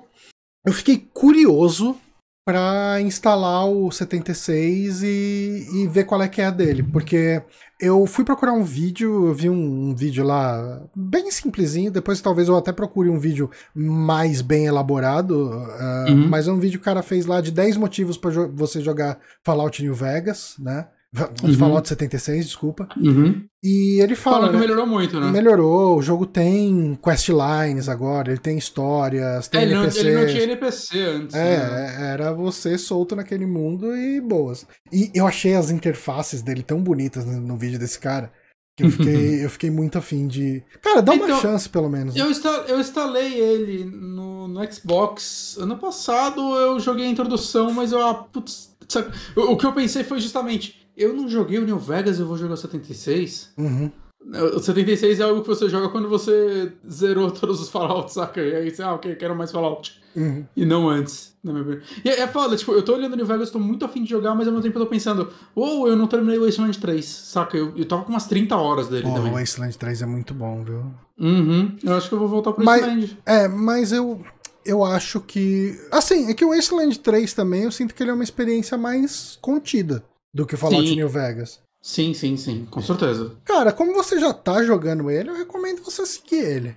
Sim, sim, eu, eu tenho que voltar, eu tenho que voltar. É que eu joguei, eu parei de jogar ele quando chegou o Play cinco, que eu tava jogando ele quando chegou o brinquedo novo, aí você empolga com o brinquedo novo aí e eu nunca mais voltei. Não, é foda, cara. Disco Elysium também, eu joguei só o comecinho, uhum. uh, falam que é um puta jogo, até é foda, né? Muito jogo bom pra jogar. É. Mas, mas assim, cara, eu, eu acho que ele tem... Ele mecanicamente, ele traz umas coisas legais em relação ao Fallout três, sabe? Tipo, ele tem umas coisas que são muito bacanas, assim, de... Uma das coisas que eu achei legal que ele tem são as revistas, né? Que hum. o, o Fallout três, ele tinha os livros, assim... Porque pensando na questão do que você pode, o que, que você consegue fazer, né? O Fallout ele tem seis atributos, né? Que é o Special, uhum. né? Que é Strange, Perception, Endurance, uh, Carisma, Agility e Luck, né? Uhum. Uh, então traduzindo, Força, Percepção, uh, Endurance é tipo constituição, né? O quão, uh, uh, o quão fisicamente bom você é, resistente você é, né? Uh, S P E, carisma, inteligência, agilidade e sorte, né? Uh, uhum. E você tem o, o, as habilidades, né? Os skills. Que são, é uma lista maior, mas você vai ter lockpick, né, tipo, pra arrombar a porta, você vai ter... É, o que eu, eu, eu começo com todo Fallout, é lockpick, é o negócio de arrombar a porta e hackear, assim, é, é, lockpick e science, né, lockpick, science, science e, e speech. speech, são os três negócios que eu, eu, eu tenho que completar esses daí, eu, eu não quero não conseguir entrar em nenhum lugar, sabe, uhum. eu quero... E aí o resto, depois eu volto em algum tipo de arma. Então, e daí assim, você tem os livros que quando você lê um livro, você ganha alguns pontos em um desses skills, né? Uhum. Uh, e daí você vai ganhar... Tipo, tem alguns perks que você consegue pegar e daí você aumenta o número de pontos. Eu acho que o padrão deve ser quatro ou dois. Eu acho que é dois pontos por padrão. Que uhum. você ganha, vai, se você ler um livro, você vai ganhar dois pontos a mais de, de science, por exemplo, né? Uhum. Uh, e daí, se você tipo, pegar uns perks ali, você ganha mais, né? Uhum. Uh, e você tem as revistas, que as revistas são um item uh, uh, consumível, uh, uh, temporário, que você lê uma revista, você ganha dez pontos daquilo por alguns minutos. Uhum. E é bem bacana isso, cara, tipo, porque às vezes você não tem os pontos o suficiente pra hackear, ou os pontos o suficiente de speech pra convencer alguém a fazer alguma coisa. Você vai lá, lê a revistinha, você aumenta esses pontos e consegue fazer a habilidade, né? Consegue fazer o, uhum. o, o passar o teste. E, cara, tem uma habilidade que eu, eu não sei se ela é padrão ou se ela entrou em alguma das D L Cs, que, sabe aqueles livros rasgados? Que tem em todo lugar, uns livros queimados, hum. livro zoado, que você consegue transformar qualquer livro desses em, em revista. Caralho! Isso parece semi-quebrado, né? Porque você acha muito desses livros. Sim, sim. É, eu, eu não sei, tipo, eu não peguei essa habilidade, mas eu vi que tem. Então, se você tiver um personagem com, com bastante inteligência, você pode, de repente, compensar usando... Porque essa é uma habilidade que exige bastante inteligência pra você conseguir desbloquear ela. Uhum. Né? Você consegue compensar isso lendo as revistas, sabe? Tipo, e, ah, que da hora. E você vai ter, tipo, revista pra caramba ali pra fazer. E se você fizer uma build focada mais em inteligência, por exemplo, você pode desbloquear uns perks que, ao invés de você desbloque... de você somar dez pontos a cada revista que você lê, quer dizer, a cada revista não, você não consegue acumular duas revistas, né? Hum. É... Enquanto uma revista tá em ação, você tem lá vinte, dez pontos ali que você vai usar. Daí ela começa a dar vinte pontos. Né? Hum. Se você tiver essa ah. perk. As D L Cs, você chegou a jogar alguma coisa de alguma? Eu comecei hoje uma delas. Eu comecei a jogar o Honest Hearts hoje, mas eu tô hum. muito no começo. Tá. Pareceu é que eu, interessante. Eu não sei nem do que ela se trata. É. Porque o três tem umas D L Cs muito criativas. Tem uma que você tá numa nave espacial. É. é então, então a, a primeira D L C que eu peguei pra jogar, eu comecei... Assim, de novo, né? Eu parei... Eu fiz todas as missões que eu tinha, até sobrar as missões só de lá de dentro do Strip, né, que é uhum. o centro de New Vegas, né, onde tá os uhum. cassinos e tal. Eu falei, tá, beleza, depois eu vou vir aqui e eu vou focar em fazer isso até terminar o jogo, né. Uh, eu falei, vou fazer as D L Cs agora. E eu fui pra uma, pra, pra uma que é bem no norte, a D L C chama Honest Hearts, que você é contratado pra fazer escolta de uma caravana pra um lugar que chama Nova Canaã. Hum. E, e daí o seu grupo é, é sabotado e você fica preso lá nesse canto e, e tem um, tipo, ele é focado, vai, digamos assim, Fallout New Vegas, ele tem um clima muito de, de Velho Oeste. Sim. Tá? Só que você não tem índio, né? Uhum. Uh, no Fallout New Vegas, eu acho que não aparece índio em nenhum momento ali. Uh, O grupo que eu encontrei nesse lugar é um grupo bem tribal, bem... É uma referência a tribos indígenas. Hum. Então, aí assim, o cara que é o líder dessa, dessa tribo, ele é um cara que foi... Uh, ele teve uma treta com o Caesar, e daí ele foi expulso de lá do, de, da região de New Vegas, né? Expulso ali do Mojave, ele teve que sair... Uh, lá pra norte, né? Acho que em direção a Utah. Eu não conheço muito bem a geografia dos Estados Unidos pra poder falar aqui com propriedade. E ele é um cara que ele, o pessoal chama ele de Burning Man, né? Burned Man, porque uhum. o César, o César tacou fogo nele e tacou ele de um precipício. Aí ele sobreviveu e ele é um cara que ele usa uma faixa na cara, ele, tipo, ele, ele tá tudo enfaixado. Ele é um... Você entende direito, ele é um ex-Caesar's Legion. E, okay. e ele tá lá com você e ele tá precisando de ajuda pra algumas coisas. Se você ajudar ele, ele vai te ajudar você a voltar pra casa, né? Uh, acabei de começar, eu, eu vou ver. A minha intenção é que talvez eu termine. A minha intenção é terminar todos os D L Cs até o nosso pró- próximo podcast de indicação. Uhum, mas fala deles. E daí no próximo podcast, bom, a gente tirou da frente de explicar tudo o que, que é Fallout e tal. Aí você fala o que é as D L Cs. E daí a ideia vai ser só falar o que, que tem nas D L Cs. Porque eu sei que uma das D L Cs ela se passa depois da história da história principal. Hum, interessante. É, o, o coisa também tinha, né? O três tinha uma das D L Cs que era assim. Sim, tanto que você, quando você tinha essa D L C, você podia subir mais dez níveis, acho. O level cap era quarenta e você podia até cinquenta, não foi assim? É, eu não sei como Sim. que é o level, eu não sei como que era o level cap do, do New Vegas antes.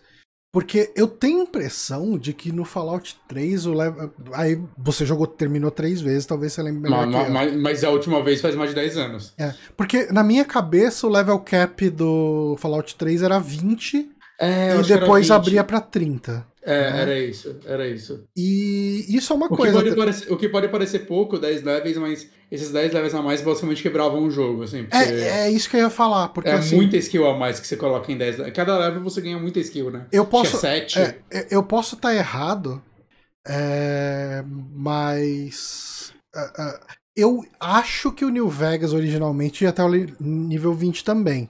Hum. Uh, e eu acho que agora vai até o quarenta, talvez até mais. Uh, mas eu posso estar errado. Eu sei que eu tô no nível trinta e, assim, eu passei pelo cenário. Tipo, eu, assim, tem, tem horas que eu nem saco a arma. Tipo, eu deixo os meus companion matar o inimigo porque eu falo, puta, vou ter que ficar gastando bala aqui. Deixa os meus companion que mata aqui. Caramba. E eu praticamente não tomo dano, sabe? Tipo, uhum. Então, assim, eu tô num nível que o jogo já tá meio quebrado pra mim. é, eu, eu tô muito overpower. E você nem foi... Nas quests principais você nem encontrou o maluco que você pode encontrar com cinco horas de jogo. É. A quest principal você vai fatiar, mano. Não, cara, mas é isso. É porque o universo dele tá muito fascinante, né? É, na verdade é melhor do que a história principal. É. é o, o normal, né? É isso mesmo. Uhum. Mas assim, cara, Fallout New Vegas, ele é... é eu acho que ele é... Assim, o grande problema dele são os bugs. É, ele é um jogo bem complicado nesse sentido dos bugs. Mas se você consegue passar por cima dos bugs... A engine me incomoda um pouco, tipo, ter loading... Tudo bem que hoje em dia, né, nos P Cs atuais, você deve ter loading de dois segundos. Ah, mas... os loads são ridículos. Mas me irrita ter loading pra cada porta que você abre. É. Né? Mas hoje deve incomodar menos, porque o meu P C é melhor do que na época. É, não, é tipo, os loadings... Geralmente, um loading de abrir uma porta é três segundos no meu computador. Hum. Mas ele tá instalado no S S D, né? Ah, ok. Ah, tem que tá, mano. É, assim... Não me incomoda o loading dele. Hum, ok. Mas sim, a engine dele é feita de um jeito que você tem mapa. O, o overworld map dele lá é gigante, né? Uhum. Mas se você entra num lugar, você entra num prédio, uh, ele vai fazer um loadzinho e você vai carregar aquele prédio ali que você tá. Ah. Cara, mas é, é, assim, eu tô gostando demais. Eu, eu gostaria muito mais se ele não tivesse bugs. Você tá usando aquele, aquele negócio que você pode ativar no começo que é pra você ter visões de coisas bizarras? Sempre. Eu adoro isso. Eu sempre pego. É o único que Mas tem, né? Desse? Não, o três tem. O três tinha? Não lembro. Tem, tem. O três, tipo, tem disco voador que cai do nada. Tem, hum. tem umas coisas... Mas eu sinto que ele tem pouca coisa, cara. É, do jeito que é escrito no começo parece que o jogo vai ficar mais maluco do que de fato ele fica. É, ó, mas é legal. É porque são as coisas que no um e no dois eram normais. Uhum. Né? Acho que era no dois tem o famoso de você encontrar as vacas jogando baralho no deserto. Uhum. E, e aí, tipo, eles tiraram isso meio que tipo, no três e tal, porque o jogo quis ficar mais sério. E nesse eles quiseram colocar isso de forma opcional, né? Mas ainda não, era... não, mas no três tinha o Wild Wasteland, ah. sim. Hum. É, é, é uma perk que você compra. Porque assim, a cada dois níveis você pode comprar uma perk, né? Uhum. Tipo, cada nível que você ganha, você pode gastar um número X de pontos em skill. Uh, eu não sei quantos pontos que é originalmente, eu sei que por causa dos meus modificadores de inteligência e, e de algumas coisas, eu ganho quinze pontos pra gastar em skill uh, a cada, cada dois níveis que eu passo. Não, a cada nível que eu passo. É. E a cada dois níveis que você passa, você pode comprar uma perk que vai te dar uma habilidade diferente, né? E, assim, uma das habilidades que eu tenho é que quando eu uso arma de plasma, o inimigo que morre com um tiro de plasma, ele explode e causa dano a todos os inimigos que estiverem em volta dele, né? Tipo, uhum. enfim, não é uma habilidade assim, um status. É uma habilidade que vai acontecer alguma coisa mesmo, né? Uhum. Uh, e uma das habilidades, uma das perks que você pode comprar é uma que chama Wild Wasteland, né? Uh, e daí ele desbloqueia esses momentos malucos, né? Assim, nesse tempo que eu tô de jogo, vai, vamos colocar trinta e cinco horas, mais ou menos.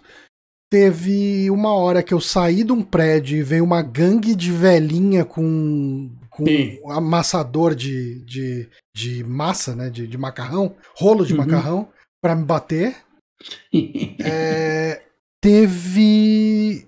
Teve um. um teve um, um. Como se diz? Um, um esgoto que tinha uns ratos meio diferentes que eu não entendi qual é que era a grande maluquice deles. Uhum. E teve uma hora que eu conversei com o, o... Tem um dos companions, né, que você tem, que é um cachorro. Uhum. Uh, é um cachorro ciborgue.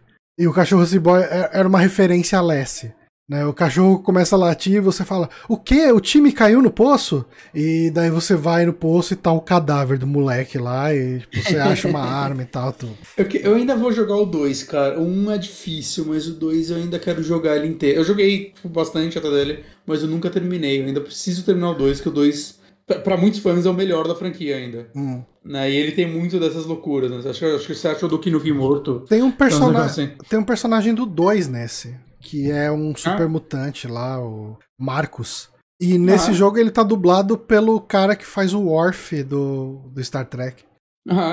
Uhum. É. É, tem, tem uns personagens recorrentes na franquia, né? O próprio o, o Oasis lá que eu falei, do três, você encontra um homem-árvore, né? Uhum. E você encontra ele desde o um, né? E você vai vendo ele mudar, ele tinha, sei lá, só, só uns galinhos na cabeça, até que no três ele virou uma árvore. Eu acho legal é, é, essas coisinhas. É, assim, resumindo então, Fallout New Vegas é um jogo muito bom, cheio de bugs, mas com uma história uhum. muito boa e com um universo bem legal de se explorar. Uh... E eu acho que com isso a gente pode encerrar o podcast, né?